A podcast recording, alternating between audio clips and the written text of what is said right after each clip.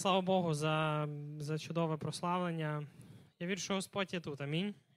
Е, і знаєте, е, насправді Богу не важливо, як ми співаємо, наскільки круто ми попадаємо в ноти, наскільки е, кожен з нас це буде робити правильно і так чітко, класно. Але важливо те, що ми робимо це справді з відкритим серцем. І ми бачимо, як в Біблії Господь дуже часто згадує про те, як люди жертвують. Раніше в старому заповіті були пожертви, е, вони приносили прямо фізичні да, жертви. В новому заповіті Ісус навіть стає перед е, місцем, де де люди приносили пожертву в вигляді грошей, і він дивиться, спостерігає за цими людьми, і він, е, знаєте, не каже. Там написано, він дивився про те, хто скільки клав, але він не хвалить тих людей, які клали більше за всіх. Але він але він хвалить людей, які, яких серце було на місці.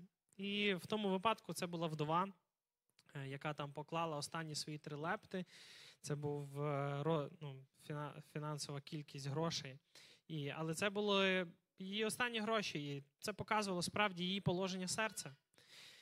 І ми навіть читаємо е, в Матвія 5 главі 23-24 вірш, там говориться про знову ж таки, якщо ти несеш дар до вівтаря, і там згадаєш, що брат твій має щось проти тебе, залиш дар свій. Перш піди примирися з братом, а тоді повернися і поклади на вівтар дарунок свій.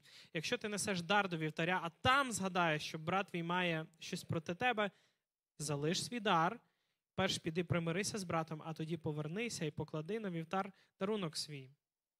І знову ж таки, знову ми зустрічаємо в Біблії що християнство це не форма, але це наповнення.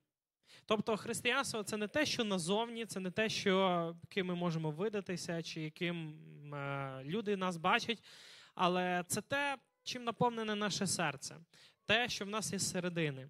І ми знаємо, що люди ну, дуже часто дивляться лише на зовнішність, або ну, в першу на початку, принаймні, е, зустрічаю да, по одягу.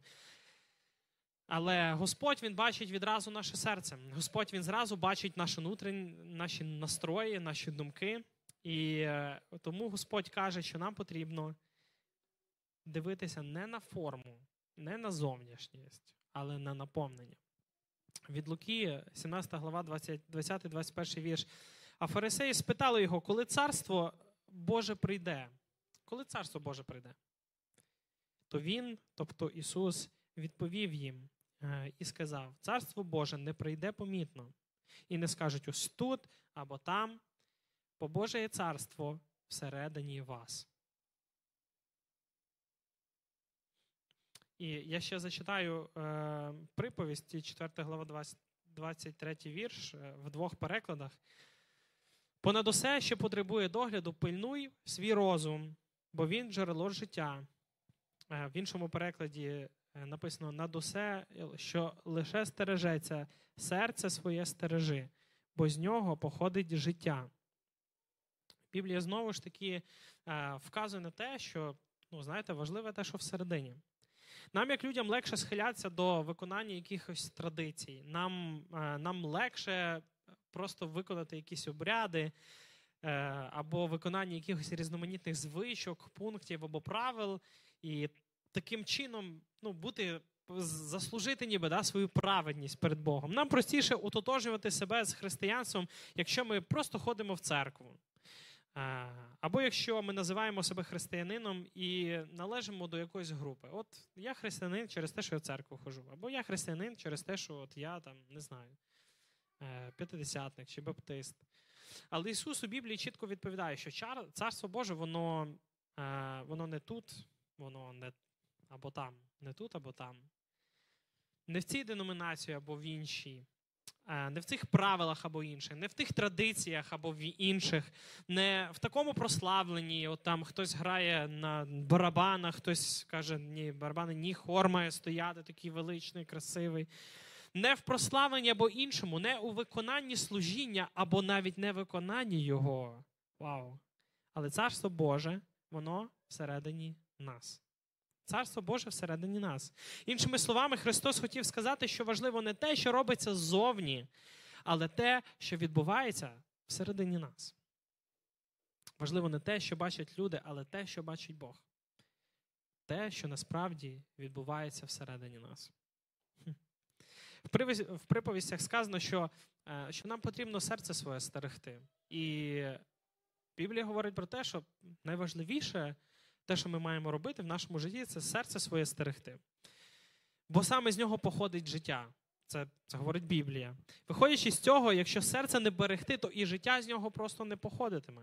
Якщо ми будемо кидатися в різні сторони, да, якщо ми будемо наповняти своє життя різними не зовсім хорошими речами, якщо ми приліпимося до гріха ще більше, або не будемо викорінювати його із нашого життя, то з нашого серця не виходитиме життя. І ще в одному з перекладів говориться, що понад усе, що потребує догляду, пильнуй свій розум. Це ще одне підтвердження того, що царство Боже, ну, або, можна сказати, спасіння, да? воно всередині нас. Наше відношення до Бога, наше розуміння того, хто такий Бог, що Він зробив для нас. Саме це, саме наше серце, наші відносини з Богом, воно визначає, чим воно видає життя або там просто смерть. Християнство це не форма. Християнство це наповнення. Серце людини працює в режимі релігія за замовчуванням. Знаєте, коли е, ми купуємо якусь ну, тех, тех, технічну річ, та, ну, якось, е, що вона має якусь свою програму, то е, воно, можливо, буде мати декілька модів. Але з самого початку воно працює за замовчуванням. Релігія будується на принципі Я слухаюсь Бога, тому е, він любить мене. Це релігія так будується. Або принцип, але але принцип Ісусового, Ісусової Євангелії трошки інший. Бог прийняв мене завдяки жертві Ісуса Христа, тому я слухаюся Його. І здається, ну, в принципі, досить е, схожі фрази, але вони мають просто разюче інше значення. Євангелія це перший крок на зустріч до Бога. Через віру ми будуємо стосунки з Богом і вже маємо зовсім іншу ідентичність в ньому. Але не потрібно обманювати, що просто увірувати цього достатньо, і подальше пізнання Євангелії є не обов'язковим. Давайте не обманювати самих себе. Фундаментальна річ, яку усвідомив Мартін Лютер, це те, що людське серце за стандартною своєю установкою, тобто так, за замовчуванням, воно функціонує в режимі релігії. Нам просто легше, е, легше, якщо ми не будемо про це задумуватися, то ми ми будемо думати про себе. Ну окей, я ходжу в церкву, так, це один пункт. Я стараюся не грішити, другий пункт. Я роблю навіть якісь хороші справи, третій пункт. Я молюся. Ну, я можу навіть Біблію десь почитати час від часу. І от виконання цих, цих речей ну, скоріше за все, воно дає мені спасіння. Але чи так це насправді? Але але, але чи про це говорить Біблія? Адже Біблія говорить, що е, що наше серце визначає те, чи з нього йде життя чи ні. Якщо ми просто читаємо, але не розуміємо, да? просто ради ради традиції. Якщо ми приходимо в церкву через те, що тут є, не знаю, можливо, друзі, можливо, класна тусовка, можливо, е, єдині українці, які ви знайшли тут в Берні, е, або інші якісь речі. Якщо, е, Якщо ми молимося лише через те, що нас так навчили, і ми там продовжуємо говорити ту саму молитву дуже довгий час, і лише це те, що нас зв'язує з молитовним життям. Ну, невже оце воно веде нас до спасіння? Невже це це те, про що говорить Біблія? Зовсім ні. Але Ісус наголошує про те, що Царство Боже, воно всередині нас. Ми, знаєте, точно так само, як ваш комп'ютер працюватиме в режимі за замовчуванням, аж поки ви свідомо не дасте йому якусь іншу команду якщо ви свідомо не дасте якусь іншу команду йому, то він не буде робити якось по-другому. Отже, Лютер каже, що навіть після того, як ви навернулися і пізнали Євангелія, ваше серце мимоволі діятиме в іншому режимі, в режимі релігії. І ви будете, якщо не будете про це задумуватися, ви знову і знову перемикати, ну, наше життя так буде перемикатися в режим за замовчуванням, в режим релігії. Але лише якщо ми будемо прикладати сюди своє, свою думку, якщо ми будемо прикладати зусилля, ми можемо його переключити назад в правильний режим Євангелії. Ми за звичкою мало не, інстинктив, не інстинктивно пробуємо знайти виправдання, пробуємо знайти надію, якось почуття власної значимості і безпеки в чомусь іншому, крім Бога та Його благодаті. Ми знаходимо ми знаходимо ці речі в чомусь іншому. На на першому рівні, на певному рівні е, нашої свідомості ми ніби і віримо в Євангеліє, але на інших глибших рівнях уже ні. Якісь більші більше матеріальні речі е, починають е, грати досить серйозну роль в нашому житті. Ваше серце надалі покладає надію е, і, далі покладає надію не на те, що звершив для нас Ісус, а на людське визнання або якийсь наш професійний успіх, вплив, владу, якісь родинні зв'язки, соціальний статус. Та як наслідок вони вони й далі керують гнів, страх, пориви пристрастей. Вони провокують. Знаєте, коли ми ем, повертаємося в цей режим за замовчуванням, то ми перестаємо розуміти, або, можливо, це, ця інформація стає для нас занадто старою, що що саме звершив для нас Ісус Христос на Христі. І знову ж таки, ми християни, ми кажемо, да, я вірю в Бога, я роблю це, я я виконую, я вірю. Але знову повертаємося і думаємо, ну, ця людина успішніша, її треба більше слухати. Ця людина має владу, вона має якийсь вплив або зв'язки. І як наслідок, нами починають керувати страх, нами через плітки з'являються якісь інші речі, якийсь е, гнів, пориви, пориви пристрастей те, що світ нас до чого тягне. І ми не зможемо це змінити просто своєю силою волі. Вивчивши, вивчивши біблійні принципи. І ми не можемо це зробити лише своїми силами, читаючи багато Біблії і намагаючись дотримуватися тих стандартів, які Писання поставило для нас. Ми можемо докорінно змінитися тільки тоді, коли добра новина коли Євангеліє, коли а, спасіння через віру в Ісуса Христа як найглибше просякне наші серця і глибоко усяде в нашій свідомості. Ми можемо це змінити, переключити цей режим за замовчування на єжи, на режим Євангелії, тільки якщо ми повністю усвідомимо, хто такий Христос, що Він зробив для нас, що це означає сьогодні для мене. Хтось подумає, що це не про мене. І як уже довгий час я ходжу в церкву.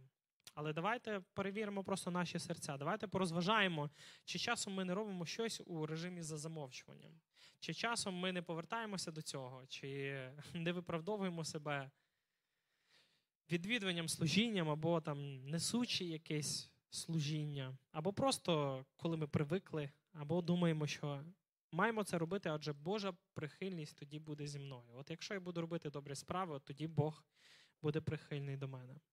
Але що насправді в нашому серці? Що думаємо, що ми думаємо про Ісуса Христа? Чи змінюємося ми через пізнання Євангелії? Коли апостол Павло закликав людей ставати щедрішими, то він це робив не з позиції сили. Він не, Хоча він міг це зробити, він був апостолом, в нього було ну, дуже багато за спиною. Він мав прекрасну освіту е, фарисейську, в нього була влада. Але коли він закликав людей ставати щедрішими, він не взивав до свого авторитету апостольства, чи розповідаючи якісь жалібні історії, які працюють з нашими емоціями, але він звертав увагу до Євангелії. Другому до Коринтян, 8 глава, 9 вірш. Бо ви знаєте благодать Господа нашого Ісуса Христа, який, бувши багатий, збіднів ради, ради вас, щоб ви збагатились Його убоством. Господи, це якось не так, як ми навчені. Потрібно ж заслужити. Нам потрібно заслужити, напевно, Твою прихильність Бог. Давайте думати про жертву Христову. Чого вона коштувала до того моменту, поки поки і нам не захочеться жертвувати так само, як це робив Ісус Христос. Потрібно працювати не над зусиллями, щоб стати кращими, щедрішими, але з причиною, з основою, з е, якоюсь глибинною основою нашого серця. Потрібно задавати собі запитання, що заважало мені, е, що до цього моменту мені заважало жертвувати, чи що до цього моменту заважало мені робити якісь добрі справи, що до цього моменту мені заважало йти за Ісусом Христом і виконувати Його повеління. Щедрішими нас роблять не зусилля, спрямовані на виконання якихось моральних правил. Да? А, чи, Але насправді через пізнання, дедалі глибше Євангелії, Бог втілює у нас ці чесноти. Це знову ж таки, як той приклад з тим хлопчиком, який сидить е, спереду машини. Е, він став на сідушку, він сперся руками на торпеду, і він тако вдивляється, їдучи на машині, і батько каже: сядь. Він не слухається, він далі продовжує так робити. Каже, е, Батько каже, сядь, бо я, якщо е, я заторможу, ти змож, ти, ти можеш вдаритися. Він продовжує це робити. І коли вже батько серйозно наказав йому це робити, і дитина сідає, і він каже: Я тут сижу фізично, але але думками я там біля, біля стекла. І знаєте, ми не можемо своїми зусиллями зробити себе кращими, але нам потрібно працювати із нашою внутрішньою причиною.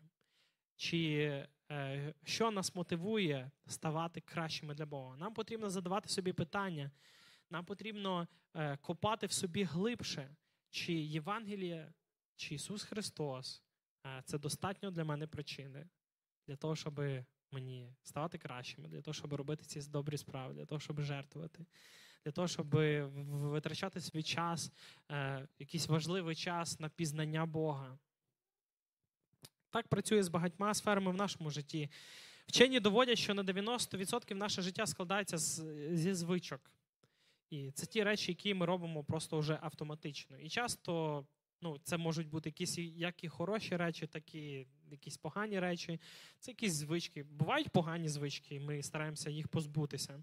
Часто ми хочемо змінити саме саме звички, прикладаючи якісь зусилля і волю, але ну, це це може працювати деякий час, але воно не працює довго доти, доки ми не змінимо своє ставлення і переконання до того до чого нас закликає Євангелія. Допоки Євангелія не осяде в наших серцях і не змінить наших переконань, доки воно не змінить картини нашого кругозору, наших цінностей, наших принципів, наших правил, нашого характеру, наших звичок. Я згадую, е, досі у нас в Луцьку є ем, такий чоловік. Е, він успішний досить бізнесмен, е, і він розповідав якось свою історію життя про те, як він прийшов до Бога, і він спочатку там займався тим, перший свій капітал заробляв на тому, що він ганяв машини. Потім він одружився е, з дівчиною, в них народилося двоє дітей, і потім ну, щось пішло не так. Е, вони е, ще трошки перед історією скажу, що до цього він він розповідав про свого батька, який вони ще тоді разом зі всією сім'єю вони жили у Воркуті. І це місце, куди це була силка колись в Совєтському Союзі. Це холодне місто, там ну, немає зовсім ніякого комфорту. І його батько, здається, був воєнним, і він е, просто пив. Він просто пив. Він спивав весь вільний час, приносив всю цю біду в свою сім'ю. І потім були ну, наслідки. І тоді цей чоловік він сказав: Я коли я коли стану дорослим, я ніколи, я ніколи не буду пити. Я ніколи не буду ставитися так до своїх дітей, так як стався мій батько до мене. І він старався це робити в своєму житті. Він це втілював, він е, проявив до себе дуже багато класних звичок. Він, В нього був такий твердий принцип, що він цього ніколи не буде робити. І от, да, він потім почав ганяти машини, заробив свій перший капітал, почав вкладати в бізнес, е, щось розвивати, щось будувати. Одружився, народилося двоє дітей. І потім щось пішло не так. щось пішло не так. Е, сталися якісь е, якісь ситуації, які просто його розбили. В нього почались проблеми з сім'ї, вони ну, роз'їхалися, діти були, жили не з ним. І він зловив себе на тому, що він почав жорстко пити.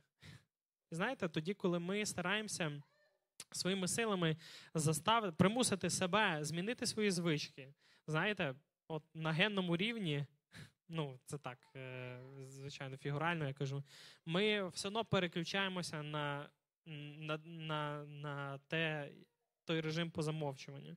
І в релігії, в плані е, християнства також ми інколи переключаємося на релігію, ми переключаємося на поверхневе, на те, що зверху, і, але і стараємося ну, виправдовувати цим себе. Ми стараємося змінити своїми силами наші звички. Е, і ми хочемо прикладати зусилля, свою волю, але це не працює дуже довго, доки ми не змінимо своє ставлення. І доки ми е, не змінимо своє ставлення до Євангелії, до Ісуса Христа.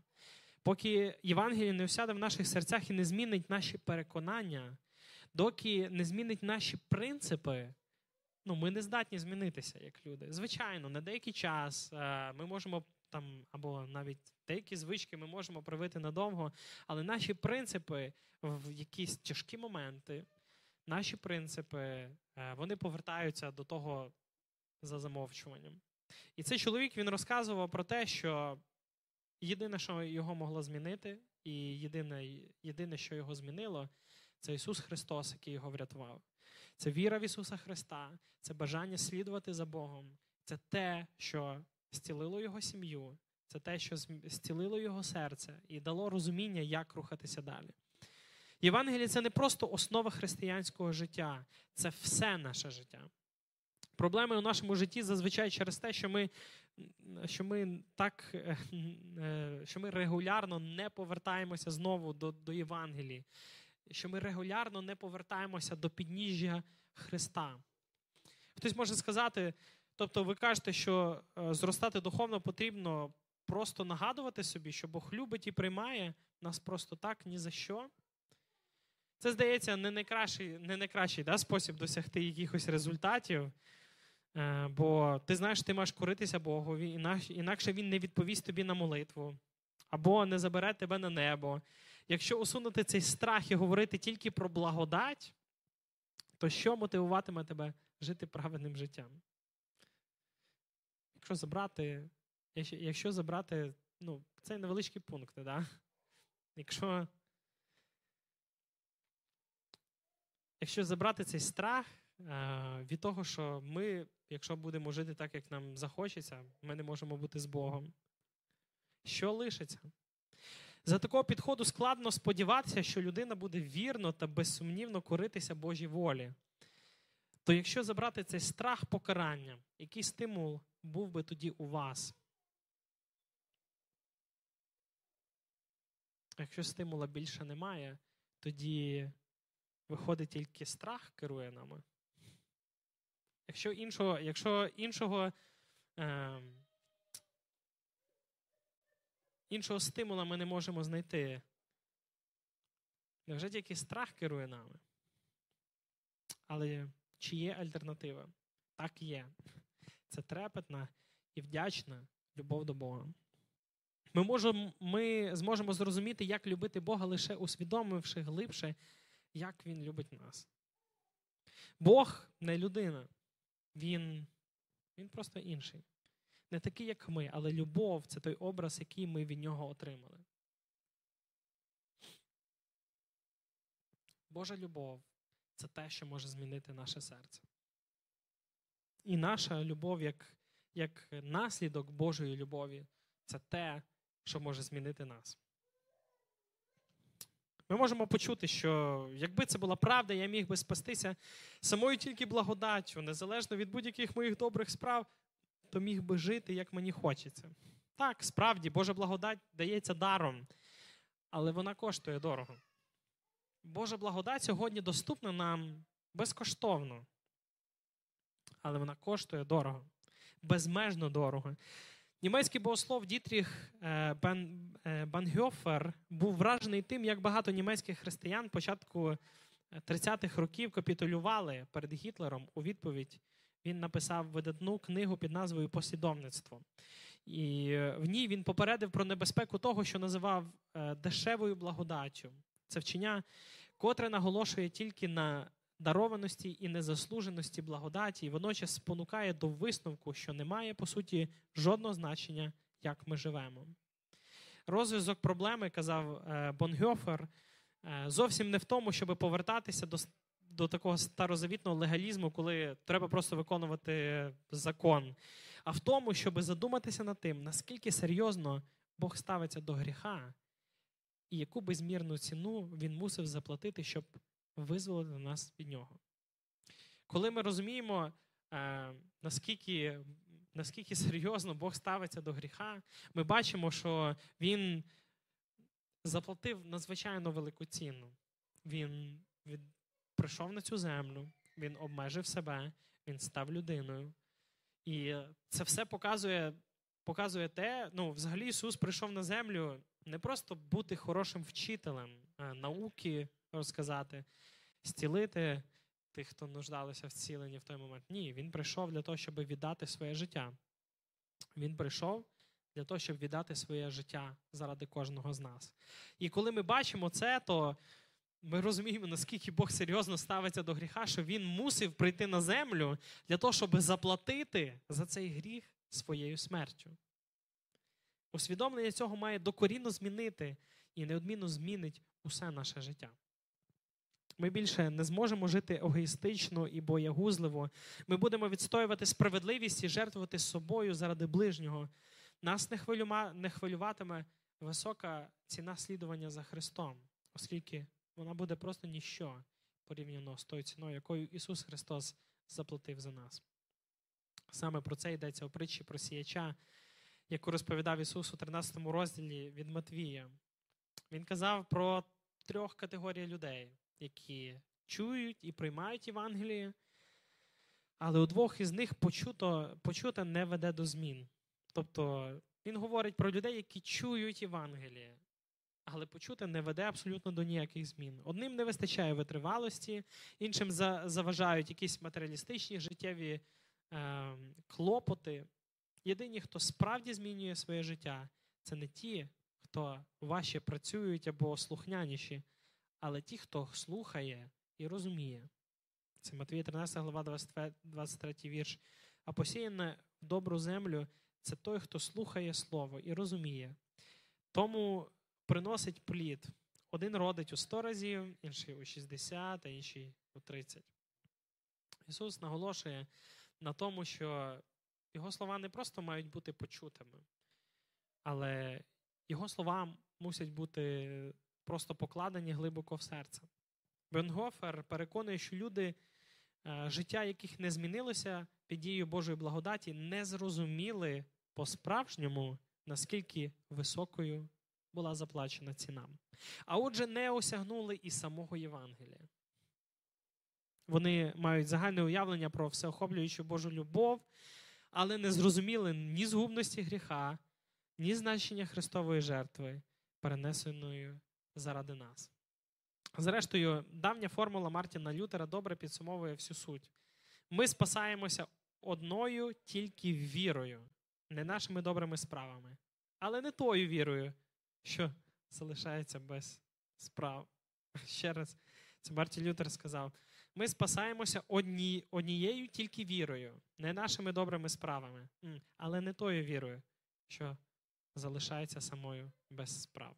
Тобто, іншими словами, наше спасіння лише через віру в Ісуса Христа, лише через глибоке розуміння того, що Ісус Христос зробив для нас, через розуміння ну, цієї згубної властивості гріха, яке є в цьому світі, яке, звичайно ж, і або є, або продовжується у нашому житті, і розуміння того, як Ісус поклав своє життя заради того, щоб цей гріх знищити. Ми спасаємося лише однією вірою, без, не, не, не через добрі справи, які ми робимо, але не тією вірою, яка залишається самою без справ. Це говорить про те, що наша віра, наше внутрішнє серце, наша основа стає е, початком для змін, для добрих справ. І це нас мотивує іти, продовжувати йти за Ісусом Христом. Це нас мотивує робити добрі справи. Це нас, знаєте, хтось каже. Е, ти християнин, тобі так багато заборонено робити. Та Біблія каже, та нічого нам не заборонено, але не все йде на користь. І знаєте, ну, можна бути бунтарем і казати, ну, все мені можна, я буду все-все робити. Але лише розумний може визнати, що справді не все йде на користь. І коли ми починаємо глибоко приймати Божу любов, Його жертву в нашому житті, все починає змінюватися. Ми починаємо змінюватись, наші принципи починають змінюватись. Хоч би що ми не робили, ніколи не зможемо заслужити Божу прихильність і благодать. Ми не можемо своїми, е, своїми справами, своїми силами це зробити. Можемо тільки вірити, що Він дав нам спасіння в Ісусі Христі і отримати Його лише через віру. Та якщо ми істинно віримо в того, хто спас своїм життям і у всьому довіряємо йому, то ми самі перетворюємося у людей, які жертовно служать Богові та ближньому. Якщо ми всім своїм серцем віримо в Ісуса Христа, в те, що Він нас врятував, якщо ми всім своїм серцем довіряємо Йому, то ми самі потрошки перетворюємося в тих людей, які служать Богові, які служать своєму ближньому які роблять добрі вчинки, які віддаляються від гріха. І це було не першою, не, не, не, не, не першим, що сталося. Це стало наслідком. Якщо кажемо, я вірю в Ісуса, але не від, але це не відображається в тому, як ми живемо, то проблема не в тому, що ми повинні тепер додати до віри хороші справи та праведну поведінку. Проблема в тому, що, можливо, ми насправді не зрозуміли Ісуса. Або й зовсім в нього не повірили, або не зрозуміли справжньої суті Євангелії, Його жертви на Христі. Церква це місце, де ми можемо пересмислити Божу благодать. Це місце, де ми можемо зрозуміти е, цю жертву на Христі. Перед тим, як приносити дар для Господа, перевір своє серце. І в нас є таїнство причастя, і ми також, е, як Біблія заповідає, ми збираємо пожертви. Але знаєте, ніякі фінанси, все це неважливо, якщо якщо наше серце брудне. Матвія 5 глава, 23, 24 вірш. Якщо ти несеш дар до вівтаря, там згадай, що брат твій має щось проти тебе. Залиш свій дар. Богові не потрібен. Перш піди примирися з братом, а тоді повернись, поклади на вівтар дарунок свій. Що ти несеш дар до вівтаря, а і там же на вівтарі згадай, що брат твій має щось проти тебе, залиш свій дар. Він не потрібен Богові. Перш піди примирися з братом, а тоді повернись і поклади на вівтар дарунок свій. Контекст, що означав е, закон для євреїв та безперечний авторитет Ісуса Христа. Е, це Марка 1,22 написано. І дивувалися науці Його, бо навчав він їх як можновладний, а не як ті книжники. Матвія 7, 28. І ото, як Ісус закінчив ці слова, то народ дивувався з науки Його, бо навчав він як можновладний, а не як ті книжники їхні. Потрібно розуміти однозначно контекст єврейського народу. Якщо ми зрозуміємо, хто такі євреї, то ми зрозуміємо, що Христос хотів донести, бо Він говорив саме з ними і на їхній мові. Ісус навчав з таким авторитетом, що до нього ніхто з людей цього ніколи не робив. Людей дуже сильно дивувало це, і неодноразово апостоли наголошують це в різних місцях з Писанням. Нам зараз важко уявити, наскільки шокуюче враження така влада і такий авторитет мали вплив на цих юдеїв, які слухали його. Закон у поданні юдеїв був абсолютно святий і божественний. Неможливо навіть уявити, як високо ставили вони е, його у своєму благоговінні. Це говориться про старий заповіт. До того, як Ісус Христос прийшов, і коли Він прийшов, то, то, то юдеї вони керувалися старим заповітом, тими е, правилами, які в ньому були записані. І коли вони його читали, вони, вони просто схилялися перед ним. Вони його абсолютно визнавали найвищим авторитетом, словами Божими. Вони настільки мали повагу до Писання до Бога, що вони навіть вголос не говорили слово Господь Яхве. Вони заміняли його на слово Адонай. Для того, щоб випадково не сказати ім'я Бога в суєті і не порушити цим заповідь. Вони настільки вони настільки глибоко шанували Бога, що е, що вони навіть заміняли і не говорили вголос слово Господь. Равіни казали: хто заперечує, що закон даний небом, не має дому у світі прийдешньому. Або ще, якщо хтось навіть говорить, що закон даний від Бога, е, за винятком того чи іншого вірша, який Мойсей, а не Бог прорік зі своїх уст, той буде засуджений. Він зневажає Слово Боже, він виявив таке нешанування, яке губить душу. У синагогах щоразу брали свитки закону з ковчега, в якому вони зберігалися, і носили їх навколо громади, щоб та, громада могла е, висловити свою повагу. Ось так юдеї ставилися до закону. Ось так юдеї ставилися до закону. Вони його надзвичайно поважали.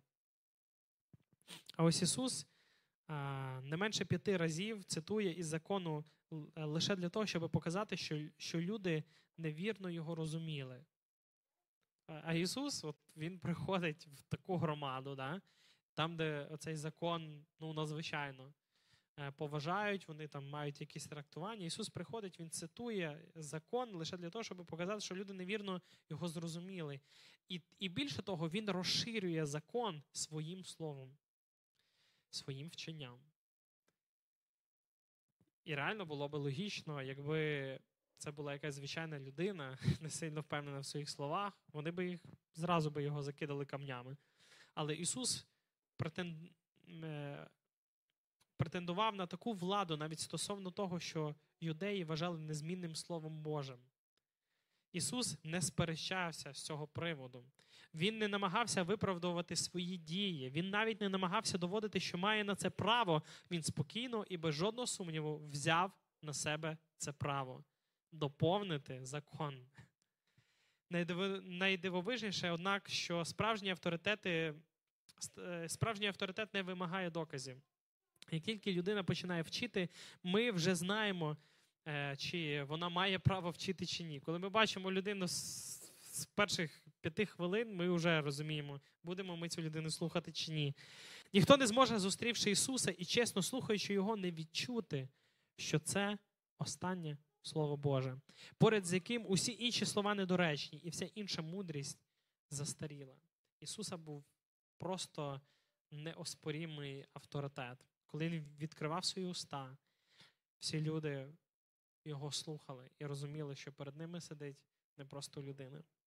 Ісус ставить дуже високу планку. Він каже, що в законі написано не вбий, але навіть якщо ти гніваєшся на брата свого, то уже підпадаєш гієні огніні. В законі написано не чини перелюбу, але якщо подивишся на жінку з пожадливістю, то уже вчинив перелюб у серці своїм. Ісус починає розширювати цей закон. Ісус каже, що лише його шлях веде до безпеки та захисту. Це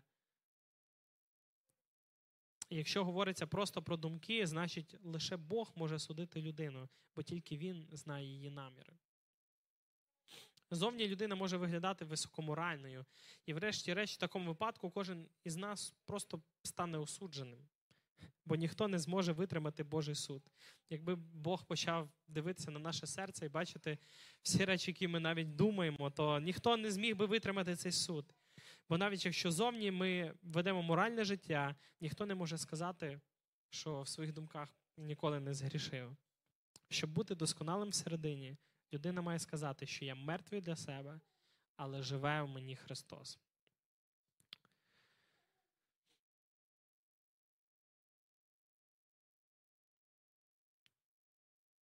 Знаєте, це те, до чого сьогодні нас кличе Бог. Це те, до чого нас кличе Біблія, щоб ми не розмінювалися на просто лице, просто бути високоморальним і чесним, гарно виглядати, таким духовним, безгрішним.